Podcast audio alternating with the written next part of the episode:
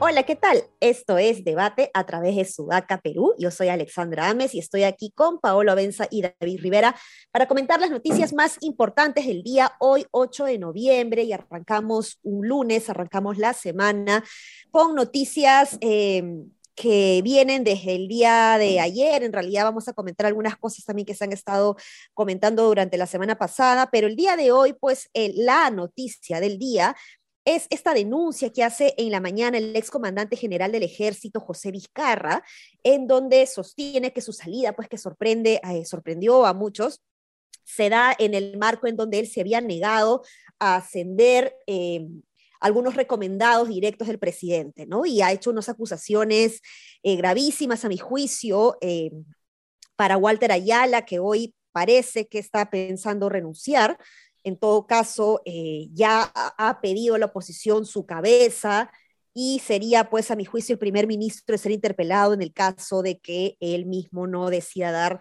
un paso al costado, ¿no? Ahora, si bien esto es un hecho inaceptable es, y la indignación que se puede generar aquí es muy válida, no deja de sorprenderme la indignación que tienen algunos miembros de la oposición que son parte o que han sido parte de las Fuerzas Armadas.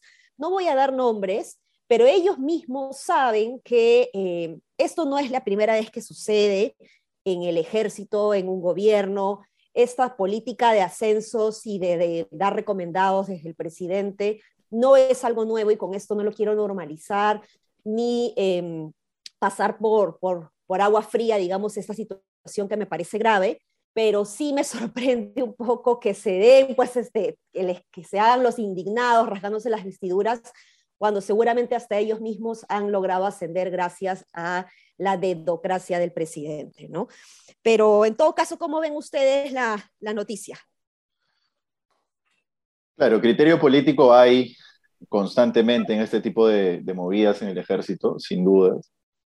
Eh, como decía un, columnista de Sudaca en Twitter, ahora Ronald Cross, bueno, tampoco se trata pues, de decir que como lo hizo Fujimori y Alan, todo bien porque Fujimori pues está preso, ¿no? Alan se mató para no ir preso, etc. Pero sí, pues siempre hay este tipo de criterio político a la hora de tomar ascensos. Ahora, eh, el tema con este gobierno es que hay una, creo, mm, por lo menos fundada preocupación de que el gobierno de izquierdas, que ha dicho que dejar el poder son pelotudeces democráticas, eh, tome el control de las Fuerzas Armadas y mediante ese poder se mantenga, vale la redundancia, en el poder durante muchos años.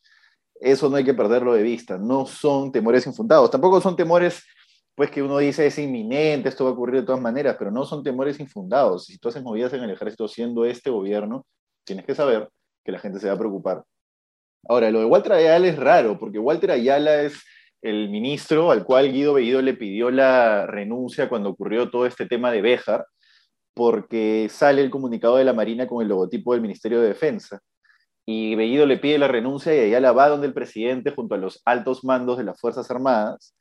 Eh, y digamos, le hace, ¿cómo decirlo?, una cerrona, no sé, le, digamos que obtiene el respaldo del presidente. Walter Ayala es un ministro de Castillo, nunca fue un ministro serronista.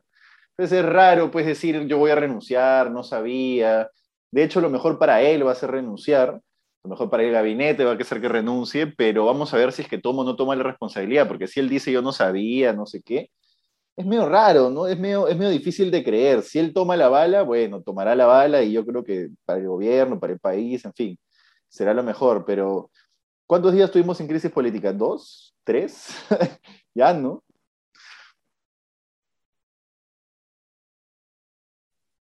Sí, pues. David, ¿estás por ahí? Estás en mute, David. No, ah, no, sí, sí. No, estaba diciendo que dijimos la semana pasada que menos de una semana iba a haber, iba a haber una, una crisis fuerte.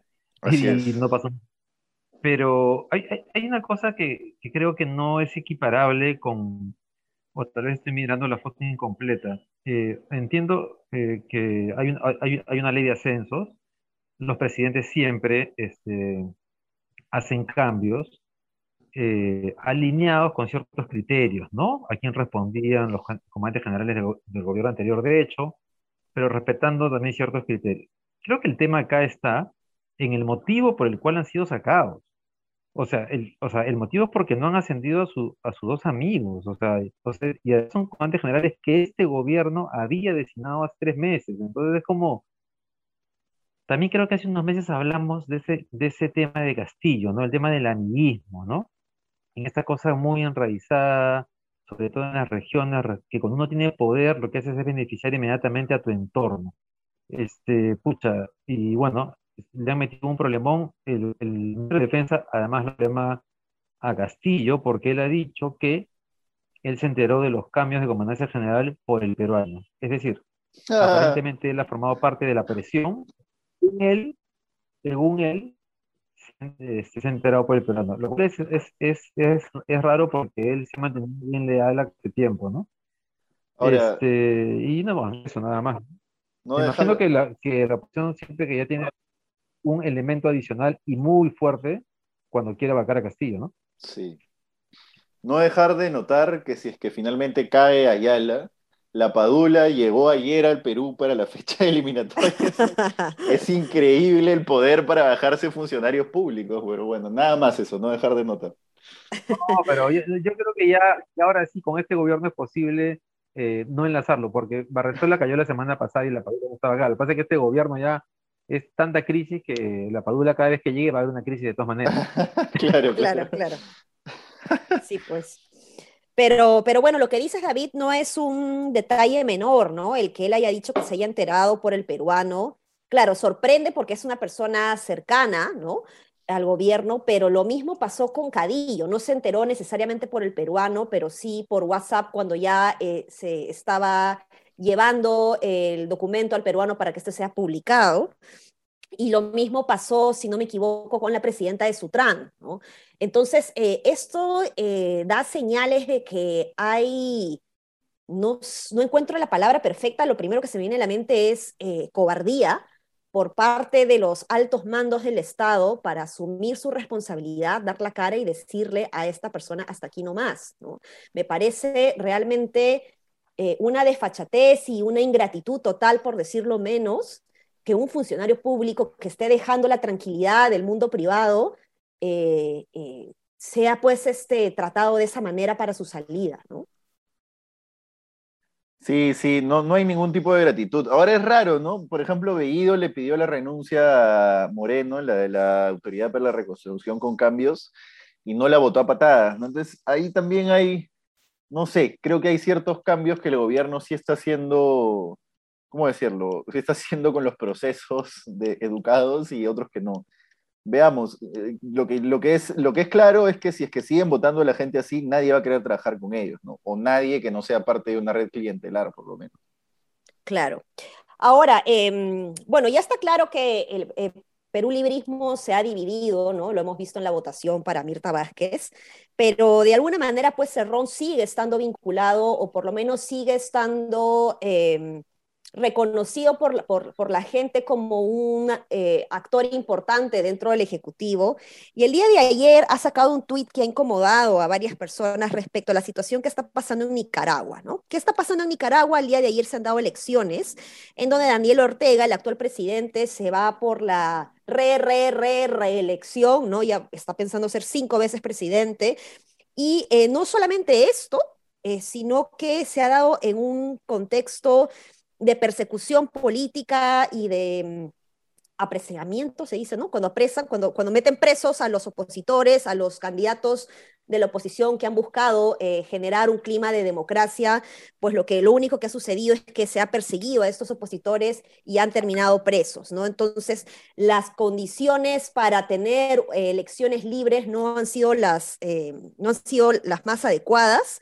Y mm, en este contexto, pues eh, Cerrón ha tuiteado y ha dicho, eh, ha alabado a Ortega, ha alabado al Frente Sandinista, ¿no? Al cual representa Ortega, eh, y ha, gritado, pues, este, Nicaragua libre, ¿no? Pero ¿qué elecciones libres se pueden dar en un contexto de persecución? Esto ha dejado un sinsabor a, a muchos líderes de opinión demócratas y eh, es, la preocupación está ahí, ¿no? Respecto a la figura de Cerrón y esta ala radical de Perú Libre, que todavía siguen siendo de alguna u otra manera satélites del gobierno. y que este pensamiento pues termina por calar dentro del propio Ejecutivo y esto no ayuda a la propia Mirta Vázquez, que más bien está tratando de llevar un gobierno de izquierda, pero dialogante, ¿no?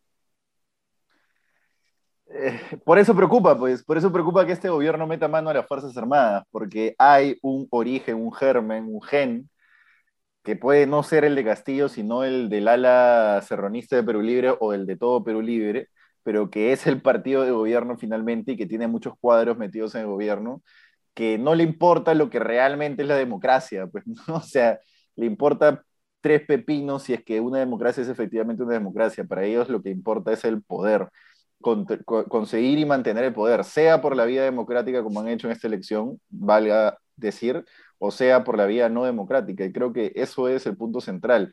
Hay que ser bien bravo para decir pues, eh, sobre Nicaragua eso, ¿no? Y ya felizmente salieron a aclarar desde Cancillería Maurtua, el gran enemigo del serronismo. ¿no? sí. David, antes de, que, de, que, comentes algo, me gustaría tu, tu, opinión también sobre, o sea, sobre este, este contexto que he mencionado, el, el de Cerrón, pero cómo Mirta Vázquez puede hacerle frente a esto o, o, qué le toca a ella. No sé si viste la entrevista de ayer en Latina y qué te pareció. Creo que ha sido una buena entrevista. ¿Cómo lo viste tú? Oye, yo la vi más bien, este... ¿Mal? Mal, sí. Ah, mira. La vi la vi dubitativa, la vi insegura, y aquí, y además este, en los momentos de la entrevista que tuvieron que ver con temas críticos como educación, eh, eh, el otro tema crítico fue, creo que Barrenzuela. La reforma tributaria, me parece, ¿no? Ahí la vi débil. Ella no fue, o sea, de hecho, está incómoda con eh, Gallardo estaba incómoda con Barranzuela y me quedé con la, con la, sensación que este, tal vez le cuesta mucho mentir, pero no, pero no la prepararon para los temas. O sea, un ministro cuando va a salir así, en un contexto así, te preparan para que tú te hagan esa pregunta y tú respondas. Y te insista con la pregunta y, tú, y ella no estaba preparada, pero en absoluto, lo cual es rarísimo. Pero más allá de que no la hayan preparado, ella está incómoda y yo, yo ayer pensé, si Castillo no se alinea con ella, no dura seis meses, ni tres. Diría, en serio. Este, y por eso creería que el Congreso le haría un favor a Mirta Vázquez y más bien ellos se encargan de ir sacando a los ministros que son un desastre. De paso que ellas se quedan.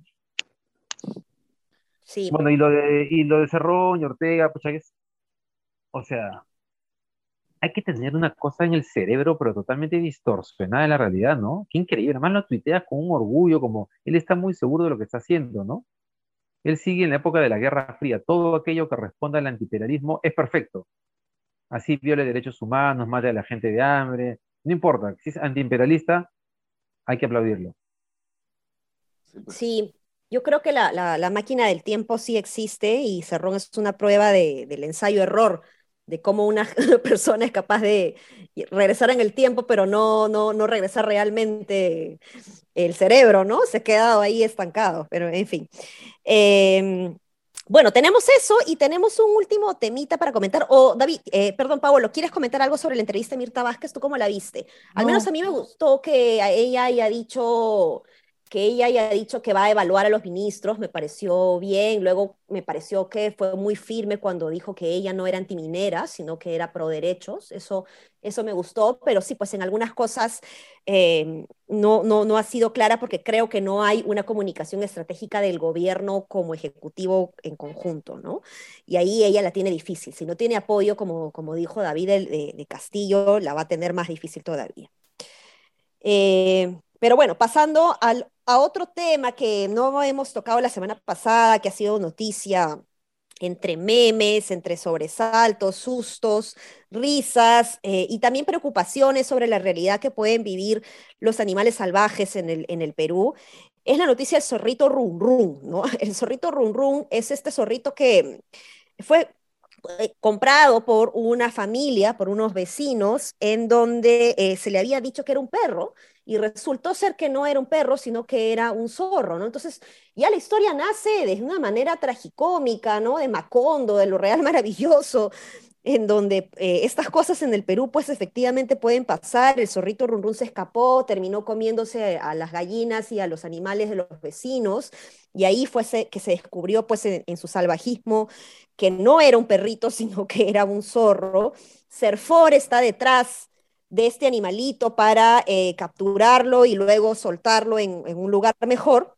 Sin embargo, eh, no puede, no puede con el zorrito run run, le han tirado darlos tranquilizantes y los esquiva pero los vecinos sí pueden. Hay vecinos que han subido fotos a sus redes sociales dándole pollo a la brasa al zorrito run run, ¿no? Entonces termina, termina siendo un poco cómico que los vecinos estén ahí comiendo pollo a la brasa con el zorrito y Serfor sufriendo, ¿no? ¿Cómo ven ustedes esta noticia? Pucha, es, es, la historia que necesitamos, ¿no? Necesitamos esa historia en este momento para olvidarnos un ratito de que tenemos todo lo que está pasando a nuestro alrededor, ¿no? Y lo más gracioso es que los de Serfor le tiran balas, pues no le tiran tranquilizantes, dardos tranquilizantes, no le dan, y después aparece el, zorrito rurrún comiendo pollo a la brasa. Bueno, en fin, pollo a la brasa y, es como el corolario perfecto para una historia como esa en este país, nada más.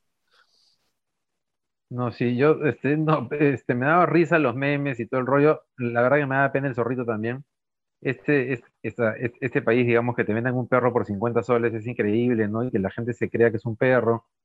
Bueno, yo, y ustedes me imagino que han visto que como aquí en el centro de Lima, cuando, cuando, cuando venden perros, le pegan las orejas para que se vean como las orejas paradas, ¿no? Y están con goma, con terocalos, es un desastre. Este, pero bueno, es todo el tráfico ilícito de animales, que en el Perú es este, de animales silvestres, ¿no? Sí, eh, terrible digamos, es ese tipo de cosas que, que, uno piensa en ese tipo de problemas y dice, bueno, son pues ese tipo de problemas que de repente, ¿cómo decirlo? No, no voy a decir secundarios porque no son problemas secundarios, pero que uno no ve que se vayan a solucionar en muchísimos, que hay muchísimas otras cosas antes para poder tener control sobre el tipo de animales que se venden, ¿no? Dónde se venden los animales, en fin, eso. Sí, me gustó el, tweet, el Twitter de Eduardo Darjan que puso nueva medida para Nueva medida de capacidad estatal. Días necesarios para atrapar un zorro. claro, esta vaina lleva cuatro días. Sí, más, más, más, más. Pero, pero bueno, complicado, sí, pues porque también te da una señal de la falta de capacidad estatal justamente para hacer este enforcement, ¿no? Este cumplimiento de la ley frente al tráfico ilícito de, de animales, ¿no? Ahí nomás, a unos pasos del Congreso, están los animalitos eh, domésticos y salvajes enjaulados, ¿no? Y, no se hace eh, mucho al respecto. En fin, eh, pronósticos. Eso, pronósticos. Sí, sí. A ver, ¿cuál es la apuesta? por el ministro de Defensa. ¿Cuántas horas le quedan? Eso, hace, eso hace León Moya, ¿no? ¿Ah, sí? Yo creo que, yo creo que más tardar mañana en la mañana no tenemos ministro de defensa. De acuerdo, de acuerdo. Pero bueno, pero... Yo le doy un poquito más, yo le doy 24 horas. Está bien. Ale nos pagará un Yo creo, yo creo que hoy, yo creo que hoy al final del día ya no hay ministro de defensa. Yo, yo también creo lo mismo, estaba haciendo con este cauto. Está bien, vamos a ver, vamos a ver. El que se acerque más, el que se acerque más, no un chifa, pues, pero de, repente no sé, pues algo, algo Pablo, escúchame, y, ahora sí hagamos una apuesta. ¿Quién es el siguiente y en cuánto tiempo? ¿Quién es el siguiente en caer? ¿Después de Ayala o, Ayala. Mira, yo creo que es el ministro de Educación. Eh, sí, él va a salir, él va a salir. No, hemos hablado, me parece, de las horas que está su hija en, el ministerio, eso ya lo, hablaremos también seguramente. Mañana, Paolo, nos cuentas el, el, informe de Sudaca y cómo su hija es la que gobierna Minedu, porque su hija está gobernando Minedu. Ah, ya, te mandaste, te mandaste, está bien, está bien. Es que, ¿sabes qué pasa? Yo venía en una reunión y me cuentan unas cosas, miro unos chats y de pronto estoy regreso de almorzar y miro mi, el WhatsApp y miro el informe de Sudaca sobre, lo mismo. Entonces, claro. Este, Estamos en todas. Pues. Hay, algo más dando vueltas por ti. Así es. ¿ah? Está bien. Estamos en todas, estamos en todas. Bueno, eso es todo. Espero que les haya gustado este episodio. No se olviden de compartirnos y de entrar a las redes de Sudaca Perú y compartir las redes de sudaca.pe. Un abrazo. Chao, chao.